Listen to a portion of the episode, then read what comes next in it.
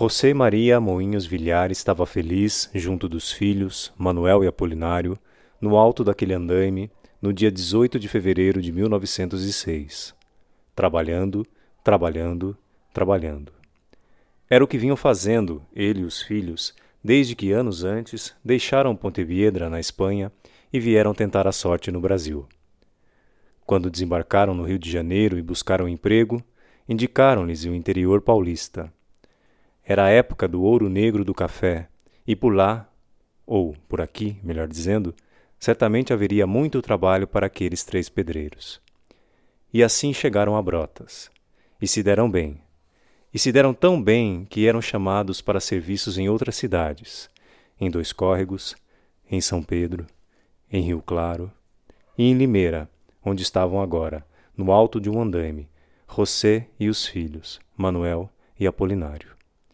E se deram tão bem que José Maria já ia mandar avisar a esposa Maria Fontenla e as filhas que tudo tinha dado certo, que a vida aqui era melhor, que o futuro da família era aqui, que viessem também.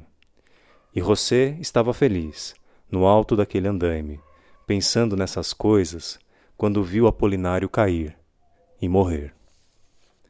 O sonho americano de José Maria morreu junto do filho desgostoso da vida, voltou para a Espanha. O outro filho, Manuel, ficou por aqui. Àquela altura ele já se encontrava engraçado pela senhorita Lavínia Branca de Carvalho, filha de Ezequiel José de Carvalho, morador dos Três Saltos e um dos pioneiros, junto com os Gouveia e o Cerqueira Leite, do presbiterianismo brutense.